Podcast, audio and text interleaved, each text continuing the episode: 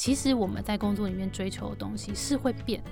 然后我们也不要觉得说我现在选定这份工作，将来永远不变，因为现在的社会一直在变。那反而是我们先把那个最关键的原因先抓出来之后，你就会豁然开朗。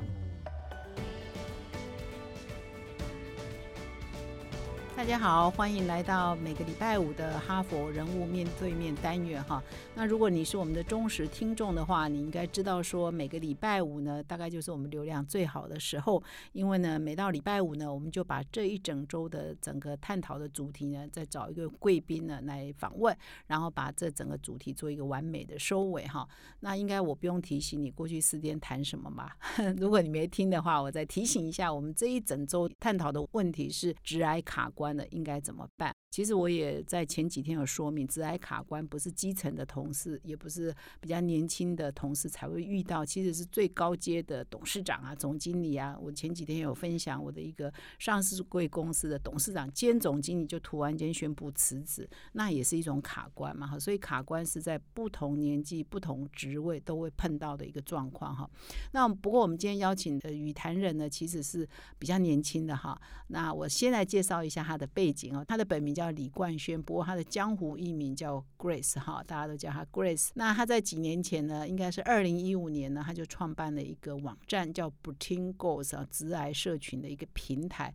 那他专门呢，就是在辅导以及协助一些直癌卡关的，尤其是以女性为主哈。他也在好好开坑哦，我帮他换算过这个学生数跟他的学费呢，好几百万的收入，表示他还蛮受欢迎的哈。那同时呢，Grace 呢也有一个 podcast 啊，叫做啊最近工作还好吗？其实这跟我们这一整个礼拜的主轴叫做直爱卡关怎么办？那最近工作还好吗？好像问法不一样，但是意思是差不多，就是最近工作还好吗？就是假设应该是不是很好嘛？哈，所以需不需要 协助哈？所以也是跟卡关有关。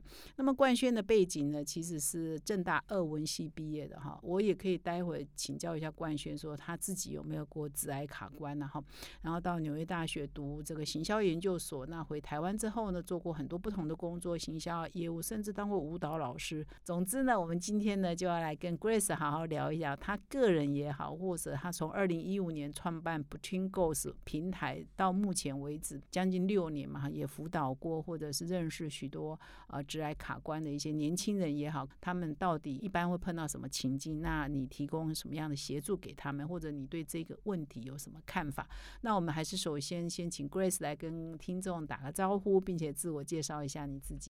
Hello，大家好，我是 Grace。其实我就是正大二文系毕业之后就流浪了几个不同的工作，然后其实应该是说也卡关非常多次之后才找到说啊，我现在要做这份工作。然后我现在创业的这个 Between Goals 这个平台，其实是我做最久的一份工作，所以也是在蛮多撞墙啊、碰壁之后，慢慢找到一条好像属于自己的路。这样，所以我相信今天如果在听。这个节目的朋友也有一点卡关，不要担心，因为这个是很正常的，每一个人都会遇到这样的状况。你怎么会当舞蹈老师呢？大学开始加入热舞社，然后就从大学开始教课了。对我来讲，它是一个运动，然后又是我喜欢的事情，所以我觉得像现在。工作对好像我们这个世代的人来说，好像会觉得说它是一个组合，他可能不一定说我选一份工作我就只能做一件事情，那反而是我们从中找到一些我们喜欢的事情，要把它放到我们的生活里面。那如果刚好可以赚钱，哎，那就是另外一份工作，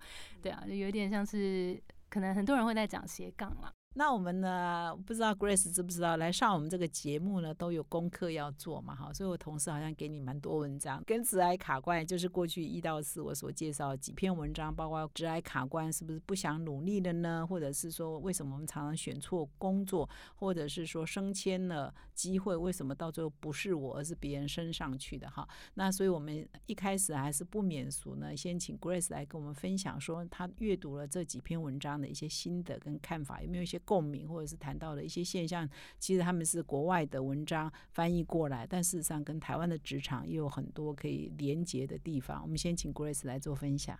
我觉得有一篇呢是在讲职涯卡关不想努力了吗？里面有提到一个蛮重要的关键字是叫做策略性耐心。然后我觉得读的非常有感，是很多时候现在的年轻人收到太多太多的资讯了，网络上谁又做了什么，然后又有什么样不同的机会，谁又因为什么成功了，大家的薪水又怎么样，又高升了怎么样？就看到好多这些好正面成功的案例，然后会觉得这个东西我好像也要，那个东西我也要。然后现在又在倡导一些可能跨领域的机会，你是不是不能只会一种东西？所以我下一个机会在哪里？就好多好多这种资讯，然后大家会忘记一件事情，是我可能可以有一条路叫做专心的做一件事情。我觉得是被现在这个时代有一点遗忘的事情。那这篇文章里面提到蛮重要的策略性耐心，是当我们有一个方向的时候，我们要在这个地方呃深耕。然后让我们在这个地方努力一点，然后有一点耐心，然后再带有一点人际关系带进来之后，它终究这个耐心会带你走到一个丰硕的成果。那我觉得这篇文章很值得大家，尤其是现在可能二三十世代的年轻人去读一读。对，Grace 的分享也是我第一天啊，就是这个礼拜礼拜一分享，就是。策略性耐心这个关键词的确是很受用，因为大家会很急躁，很容易分享说哦，人家三十岁就赚了多少钱，或三十岁就住豪宅、买房等等，那就觉得我不如人。可能呃那些可以上媒体的，应该都是属于少数的例外嘛，不是每个人都这样，所以大家会缺乏耐心，然后会很急躁。所以你刚刚讲的很好，就是哎专心做一件事，可能是现在这个耐心哈，或者是这样的智慧，好像就被忽略了哈。所以读者可以去看，那你好。像你也对我们这个职癌升迁，或者是为什么选错工作，你也有一些感想吗？选错工作，我想说，其实我们很常说第一步很重要，那很多人也会回来说，可是我第一步已经选了，怎么办？所以现在不是我们因为疫情的关系，很常会讲那个滚动式调整嘛？其实我觉得在职涯的路上啦，我们好像不用把它想成说这个职涯的目标是一个点。我们如果把它想成一个方向的话，其实我们会更知道说，我现在在这一份工作里面，我可能在找一个东西。然后有一些东西是我不喜欢的，那我可以适度的在这份工作里面，可能是可以自己去调整的。譬如说，可以去跟主管争取，或是自己去多尝试一些自己喜欢的事情，或者是说你在思考下一份转职的时候，你可以思考说：哇，那我过去有一些东西我不喜欢，那我下一份工作我要尽量把这个东西排除。譬如说，你不喜欢什么样的主管管理风格，或是你怎么不喜欢怎么样的企业文化，你不要因为急着想要离开现在这个工作，然后就下一个随便一个机会来就去了。那有时候这种逃离现在的状态，并不是一个最好选择下一份工作的方式。所以反而去想想，现在你工作卡关，我觉得是一个很好的出发点，就是我卡关的地方是哪里。我下一份选择的时候，我绝对不要再选到它。嗯嗯，所以其实有的时候，比如说你是一个记者，或者你是一个业务，并不是你讨厌记者或业务，而是说可能要完成这个工作的某一个环节是你最不喜欢的。那你把这个最弱或最不喜欢的部分克服掉，那你依然是一个很优秀的业务啊，或者是很优秀的记者。所以啊，不要太冲动了。所以这两篇文章还都是在讲，不要太冲动就决定说我喜欢或不喜欢，可能要一些耐心啊哈。那我再请教 Grace，就说你自己是不是在几岁以前，或者你做了好多不同的工作，你是有卡关经验吗？你卡关之后，干脆去办一个教人家如何突破卡关的平台，这个是怎么连的？你要不要来说明一下你自己的直癌的过程？我其实第一个卡关 就是毕业的时候，很早嘛，就是其实台湾的教育就这样，我们好像考到一个什么分数，然后去念了一个什么书这样。那在选系的时候，那时候想说啊，好像英文学的还不错，那可能对外文应该有点兴趣吧，所以选了这个二文系。所以你成绩可以上别的更热门的系。对，但那时候就想说上了正大就去。对，那时候比较像是选校这样，然后去了之后出来啊，毕业了嘛。要选第一份工作，对我来讲那是最迷惘的时候，因为不太像你念什么会计啊、金融，你可能就知道说你去，嗯，大部分的学长姐都去这个公司，我就先去试试看这样。可是念外文出来，就是好像什么都可以做，又好像什么都不够专精的那种感觉，所以第一个迷惘期在那个时候。那那个时候我其实我的个性上比较没有说想那么多，我就想说好，那反正就进职场，就先进去随便一个工作看看这样，然后我就先进去。做了一个嗯外商零售业的行销，我想说先去做做看。那进去的第一个职位其实是业务助理。但那个时候，我因为看我妈妈是做行销的，爸爸是呃公务员，所以我那时候对于工作的样貌好像只能参考我爸爸妈妈，然后就选说啊，好像比较偏妈妈那边，然后就先呃进去这个工作。那进去这个工作，那个时候他只有一个职缺叫做业务助理。我也不知道业务助理在干嘛，我想说啊好啊，那我试试看。然后，但是我在面试的时候就有跟我的面试官说，呃，我其实对行销蛮有兴趣的。那不知道如果说呃进去公司未来有行销开缺，可不可以优先考虑我？这个第一个入场门票进去之后，其实。最重要一件事对我来讲是开始看到这个一个工作的职场里面每一个部门在干嘛，每一个工作在干嘛，开始从这边才在探索。那开始看之后说，哎，的确好像行销是比较适合我的个性的，所以我就后来还蛮幸运的，就是公司真的有三个月后开缺了，那也。面试官也记得我有讲这件事，他居然有主动问我说是不是要进去呃行销部门，所以我就进去开始做了。那我后来前面两份工作都在做零售业的行销，我后来换过另外一间公司，后来才确定说，哎，其实行销是我真的有兴趣的事情，所以我才又出国念书。那回来之后，呃，会觉得零售业的行销对我来讲好像差不多知道要干嘛了，然后就。因为想要换一个领域，换一个产业做做看。那那时候其实对网络业非常有兴趣，然后对广告也非常有兴趣，所以我就回来之后就第一份工作就先找广告业的业务。那时候其实说真的，我每一份工作都不是那么确定，它到底真的。需要做到什么？但是我会看他的 JD，说我应该有符合他的需求，然后想要去多有累积一些跨领域的经验，所以就去投递了。这样，所以这份工作就让我在业务这个方面有一点累积。这样，然后后来因为我刚刚前面讲说我对网络有兴趣嘛，所以后来我是被一个猎头找到下一份网络公司当 PM。那其实这每一步走的时候，其实大家听这个故事就会觉得哇，这个人真的不知道他自己在干嘛，然后好像哪里有。机会就去，但其实我觉得现在回头看，为什么会创立 Between 公司的平台，就是真的会觉得我们在学校里面学的很学术，然后那个分类其实说真的，在现在这个职场环境里面，并不是最好的一个分类。那我就蛮希望可以在职场里面累积这可能十年的经验，如果可以把握，然后把身边的朋友，大家现在都找到自己的领域了，那把这些经验都分享给年轻朋友的话，大家可以在。提早知道这些工作在干什么，那他就可以提早为自己做一些准备跟规划，也会更知道说哪一份工作会更适合自己。所以感觉起来有两个重点了，第一个是说，比如说你还在念大学的时候，你就确定了你未来想要做哪一个职能的工作，比如你要做业务，你要做形象，你要做工程师等等，不管是哪一个角色，其实如果啊可以更早确定，我们是会觉得说你可以少很多跳来跳去的可能。那就是以 Grace 的经验，可能就是毕业的时候是会有挫折，我到底要干嘛？所以就以身边的长辈为模范。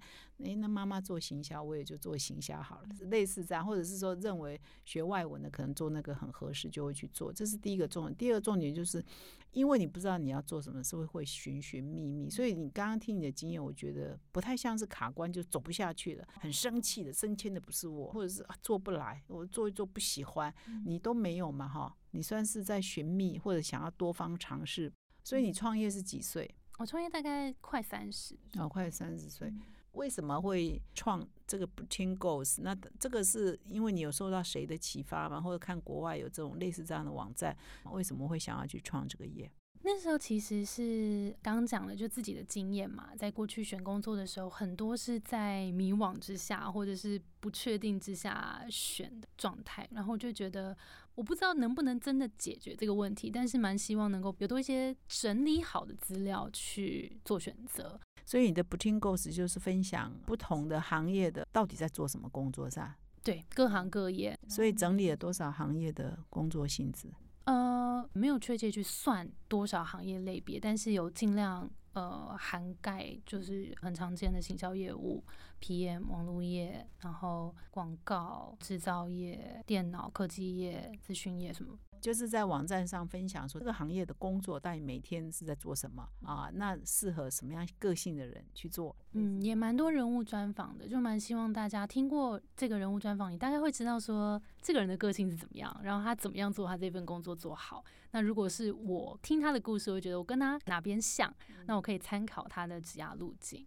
嗯，那你这个 b o u t i n g Ghost 是创办六年嘛？哈，那你的 Parkes 是你的工作还好吗？这个的主轴谈的跟 b o u t i n g Ghost 是一样的吗？对，我们也在分享各行各业，大家在怎么把现在的工作做得很好，因为很多故事都这样，从小菜鸟，然后怎么走到现在这一步。我觉得那个每个故事都好精彩，就大家都会在某一些人生有一些转捩点这样子。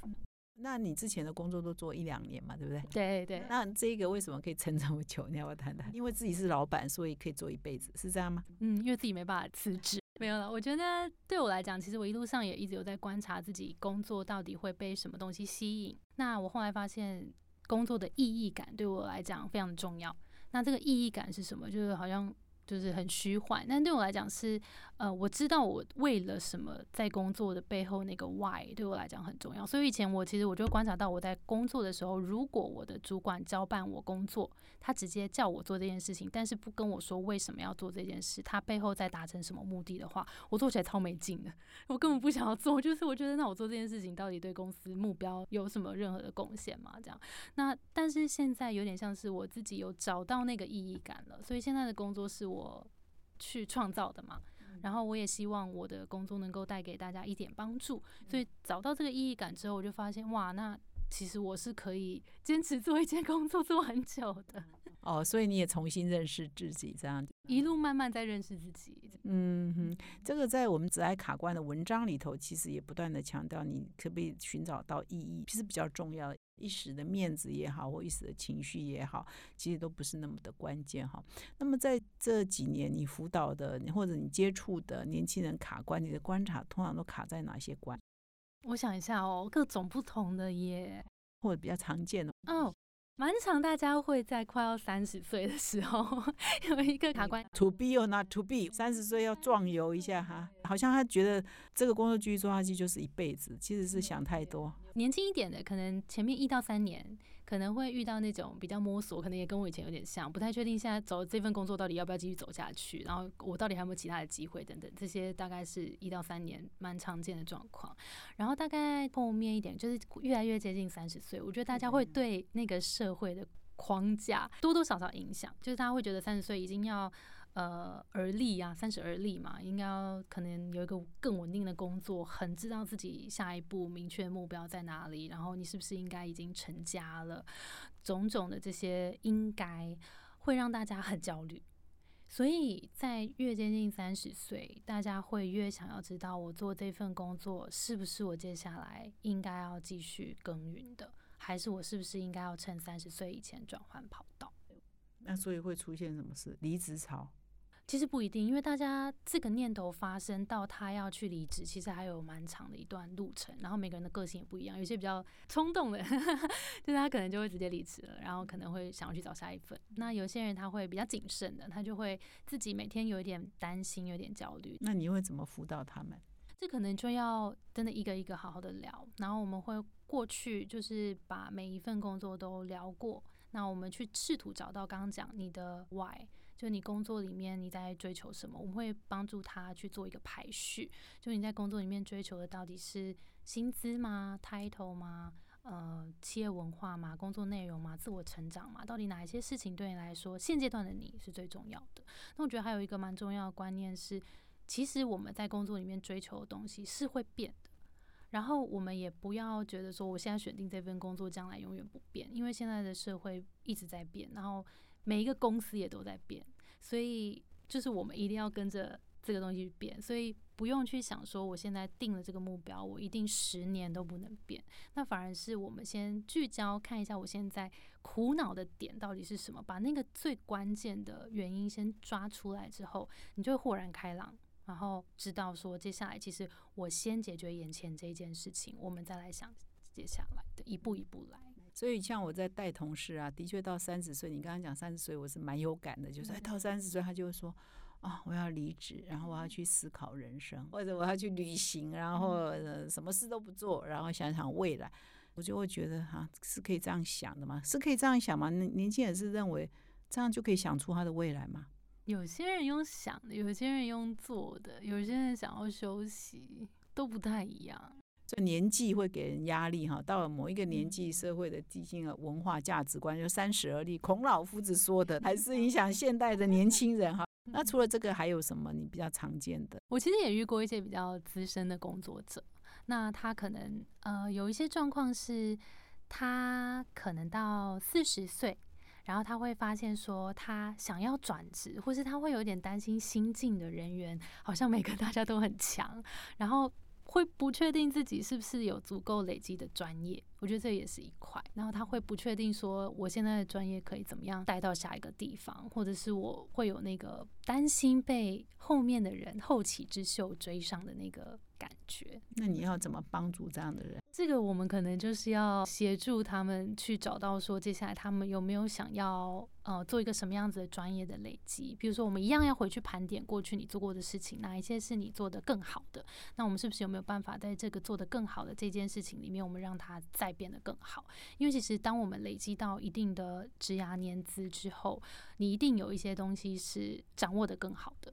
那其实这个年纪我们要培养的是更多、更准确的决断力，可以帮公司去做到更好的决策。那这个时候，其实自己的那个优势才会出来。那你在好好开课，主题也是直癌卡关，你要不要讲一讲，看你的这个开课的架构大概是些什么，跟我们今天的主题可以怎么连接？哦，其实架构应该还蛮像的，就是第一步就先找到我们卡关的原因，因为就像我们看病，我们要先知道哪里痛。那很多时候我们卡关的状况很麻烦，是因为它全部都混在一起。就是我可能就是不喜欢现在的状态，我可能又不喜欢我公司的人，然后不喜欢我做的事情，然后我每天这个地方工作的地方又好远哦，然后我不知道我不喜欢的东西到底确切是什么，因为全部勾在一起。所以第一件事情我们要先积分测验，然后我们先把每一步，呃，你现在在这份工作里面你喜欢跟不喜欢的点，我们好好把它列出来，然后我们就可以抓出来说到底哪一件事真正困扰着你。那真正困扰的你这件事情，我们就可以针对它来解决。那第二步就是找到自己的优势，因为有时候我们会卡关，是因为我不知道我在哪里做得好嘛。那我们不知道在哪里做得好，我们就会不知道在哪里失利，我就不知道我的战场在哪里。这个时候自己就会很不踏实，这个也是卡关的原因。所以第二步，我们先找到自己的优势。那找到优势的方法就是透过一个矩阵分析，我们把自己的擅长、我们的特质放到工作情境里面去运用，然后看哪一件事情、哪一个特质可以在哪一个情境里面发挥的最好。啊，找到我们的那个绝对优势。那第三步就是制定目标了，因为制定目标真的很重要。那制定目标不一定说我要很远。大刚讲的，譬如说我要定十年的计划，因为现在真的很难说，谁知道十年以后会怎么样？但也许我们也可以把刚刚第一步找到的这个卡关的原因，我要解决这个卡关的这个问题，可以就变成我们要解决的问题，或者是我们要锻炼优势，或是制定目标跟行动计划。所以通常你也会辅导嘛？哈，线上课程其实是上这个课，他就可以一边做笔记，那他就会从这些笔记里面找到一些方法，跟更认识自己，然后更知道自己现在的问题在哪边。我觉得很棒的是。因为那时候我设计出来这套理论嘛，然后其实我虽然讲说摆脱卡关，聚焦你的职场绝对优势是课名，但其实最后最后的那个核心是很希望可以帮大家更了解自己，因为其实这都要回到当我们了解自己擅长什么，想要什么。自己到底是一个什么样的人的时候，我们更能够发挥。然后很多人的回馈里面都有写到说，这堂课帮助他们更了解自己，然后更知道自己的下一步应该怎么走。我就觉得好棒哦，就是。它有呈现了我原本想要帮助大家那个核心的问题。那你创业到现在，你自己这六年来，虽然说你还是充满使命感啊，觉得很有意义在做，有碰到什么卡关状况吗？因为通常卡关也不一定是说人生目标或者是乐趣，有的时候是就是太习惯了，以至于没有新鲜感，或者是说。可能有一些技术你是需要的，可是你欠缺，比如说某些网络的技能啊，或者某些呃社群的，现在都要社群嘛，可能人不够啊，或资源不够，或能力不够，技巧不够，技术不够，也可能会卡关嘛。那你创业六年多来，这一段时间碰到什么样的卡关，你又怎么自己克服掉？这六年来的卡关，应该就是我这一辈子最多的时候。因为其实创业之后就没有老板告诉你怎么样做才对了嘛，所以这所有的决定都是自己要决定。然后这些所有创业之后做的选择，都反映这个人的价值观。所以有时候会。你要做的事情就代表你这个人，然后也会来反省，说我到底是一个什么样的人？就是这完全是一个一直在一直在 loop 的一个过程呢。那我觉得我这六年来最大的卡关，应该发生在去年或前年那那个时候。其实我在蛮多节目有分享到这一段，就是因为之前我们比较像是有点像媒体、自媒体这样，所以我们是靠内容起来的。那我们的营收来源大部分是广告，但是。这个其实也是那个时候在创业的时候，我们为了要让公司存留下来的，我自己也比较熟悉的一个领域嘛，就是去拉广告、拉赞助、做做这些广告合作等等的。但其实做到四年那个时候，就发现，哎，其实公司虽然好像变稳定了，但是它跟我原本的初衷好像有点跑掉了。就我原本想要解决的是大家。职涯卡关，或是帮助大家选择工作这个问题，但最后我在做的事情是广告，所以那个时候的我真的蛮怀疑自己。我觉得最大的焦虑是，其实当你有选择的时候，你却选择了好像你不是最想要选择的那个。那这个东西其实也花了我蛮久的时间去摸索跟找回来。所以其实 那时候我做一件事情，是我把自己关起来。两个礼拜，然后我就去租了一个 Airbnb，在一个很很偏僻的地方，我就不出门，我就把自己关了两个礼拜。然后我其实算是放空，但是有带了几本书，然后自己尽量排空，慢慢再把自己的步调找回来，做了一些决定，就是我不主动开发广告了，然后我把我的时间都用来开发课程，跟把我的这样服务建立起来，就是一样是有收入，但是收入的方式。途径是不一样，这个事业体的本质就不一样了。我们还是内容，但是我们卖的是内容服务，所以可能比较像是质押产品、质押服务，就变成从内容转到产品。嗯，从媒体转到产品。那问题是你为什么会想要转课程？是因为趋势也是在这里吗？把内容变课程，其实这几年大家陆续都在这样子做。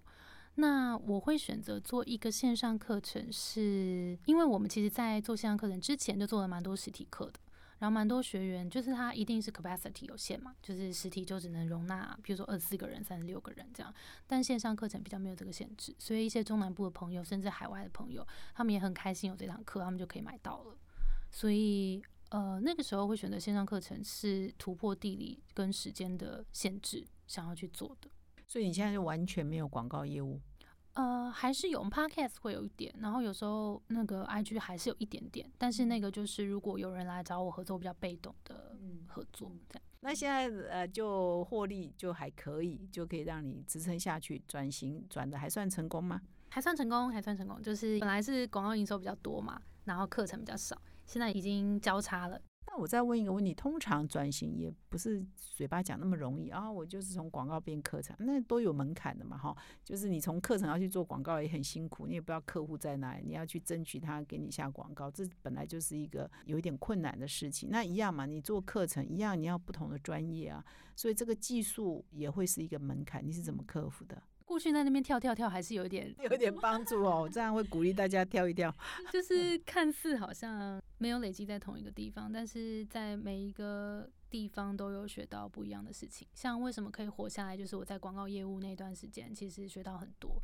那我第一个想到我会做的事情就是开发广告，所以我第一件事情，如果公司要活下来，我第一件事就想到我要开始去找客户。所以也是回到那个创办人他自己的能力 在哪边。开课你要有影视团队嘛，帮你拍，帮你剪。我我也当过广告导演，就是我自己有一段时间接案，然后是当广告导演，所以有一些好朋友是在拍片圈的。嗯，所以真的是八般武艺都要会。对，交交好朋友，多交一些才华的好朋友。那我们再回到你常见的卡关的状况，你刚刚有提的几个嘛？一个是年纪的问题嘛，哈。那是不是我们在呃《哈佛商业评论》我分享的文章里头，还有一篇是说，就是升迁不是我，所以不爽，哎，就就愤而离职的很多。那这个在你观察的这个年轻人当中，这个卡关的状况普不普遍？就是是因为升迁不是我，所以就愤而离职，或者是做很冲动的决定，这样的情况多不多？我觉得升迁不是我，哎，蛮有趣。我们前一阵子做了一个问卷调查，在问大家转职的想法，我发现其实现在。大家好像对于 title 这件事情并不是非常的重视。这件事情其实一定是会有一一个层面。其实有时候大家追求的哈，不是那个 title 本身，而是我的付出没有被看见，没有被肯定。这个其实才是大家最觉得受不了。然后我付出了这么多，公司却没有看见的。背后原因其实是这个，那我们要怎么样解决这个问题？当然就是要让自己的努力被看见。那要怎么让自己的努力被看见？首先你要努力在对的地方上面，因为公司的目标在哪里？你是不是真的有在为了公司现在最重要的那个目标而努力？你如果在那个最重要的 project 里面，你一定会被看见。但如果你做的事情，当然这东西有时候是你进去公司的时候就已经被分配的，但你有没有可能在你现在的工作状态里面去？找到最重要的那个 KPI，或是找到最重要的那个核心目标，是怎么样可以帮助公司现在的目标？他可能有时候，譬如说公司现在要多一点订阅，或者现在公司要多一点营收，你可能不一定要在业务部门，你才能做到这件事情。你即使是在客服，你是在行政，你是不是有哪一件事情是能够对应到这一个目标去帮助到公司的？当你把这一个具体成效讲出来的时候，然后具体的。将它呈现出来的时候，我相信你一定会被看见。嗯哼，所以你讲到一个重点啊，就是说里子比面子重要嘛，就是他还有一个就是呃一个文化的尊重啊，就是哎我对公司做这么多，到底公司有没有看见？所以有时候升迁是在看这个 key m o j i 哈，不一定我这么在乎那个职称了哈。那么今天的访谈来到最后，你最后你还有没有什么要补充啊？或者是说你也可以分享一下你下一步的计划？下一步的计划就是，因为我们现在一步一步在建立一些职涯的服务嘛。那下一步是我们希望我能够真的实现那时候我最想要做的事情，就是嗯，帮大家把每一个各行各业的 profile，然后他到底这个工作产业在干什么，然后他的职涯路径可能会怎么样的发展，把这些资讯都有系统的整理给大家。所以这个是我们下一步的计划。那最后再给。目前正在直癌卡关的人有没有什么建议？目前不管他什么原因卡关啊，是年纪到了还是呃各种不同原因，你有什么最后的建议可以给他们？我觉得还是回来那个两件事啊。第一件事情是呃了解自己，我还是觉得了解自己是最重要的事情，因为外在有太多的声音了，然后别人要的、父母要的，呃，可能不一定是你要的。那我们自己到底要什么？只有我们自己最知道。但有时候我们因为从小可能大家教育方式不一样，或什么，可能有时候会这个声音被掩盖掉了。那我们慢慢的，如果把这个声音找回来，你会发现，其实，在生活里面有很多主导权是真的在自己身上的。所以了解自己是第一件事情。那第二件事情是，有时候我们刚其实马一姐也有讲嘛，很多时候我们真的只是在想。那想其实是不会有结果的，所以我也蛮鼓励大家真的去实践。当你有觉得你对有一件事情特别感兴趣的时候，去试试看。因为别人跟你讲说这个行业很好，这个工作很好，这个工作很有前景，但不一定真的适合你。那你真的进去试试看之后，你会发现哦，那这个是真的适合我，还是其实这个没有？所以也鼓励大家真的去尝试看看。好，那我们谢谢 Grace 今天来到我们的节目做分享哈。啊，那 所以啊，除了看哈佛呢，也要上这个 Between Goals 网站去看看我们 Grace 啊提供的一些经验的分享哈。那我们还是再一次感谢今天 Grace 到我们的节目来做分享。那也希望啊各位听众呢，不管你之前有没有卡关呢，听完这一整周的节目哈，就关关卡住了，关关过哈，又进入了另外一个新的境界哈。不过你要把卡关当做很正常，刚大。大学毕业也会卡关，即使做到快退休也会卡关啊。所以卡关本来就是你的日常啊，你的职业工作的日常，所以你要有智慧的面对，然后每破一个关呢，就像你在打怪兽一样嘛，你又进阶了，又可以拿分呐，又可以继继续进阶哈。那么还是祝各位呢，在这个职爱的过程啊，顺顺利利，把卡关呢当做一个必然的挑战，那就没事了。那么最后呢，如果你喜欢我们这个 podcast，请你现在就订阅，并且到说明栏看更多的管理观点。我们下个礼拜再见。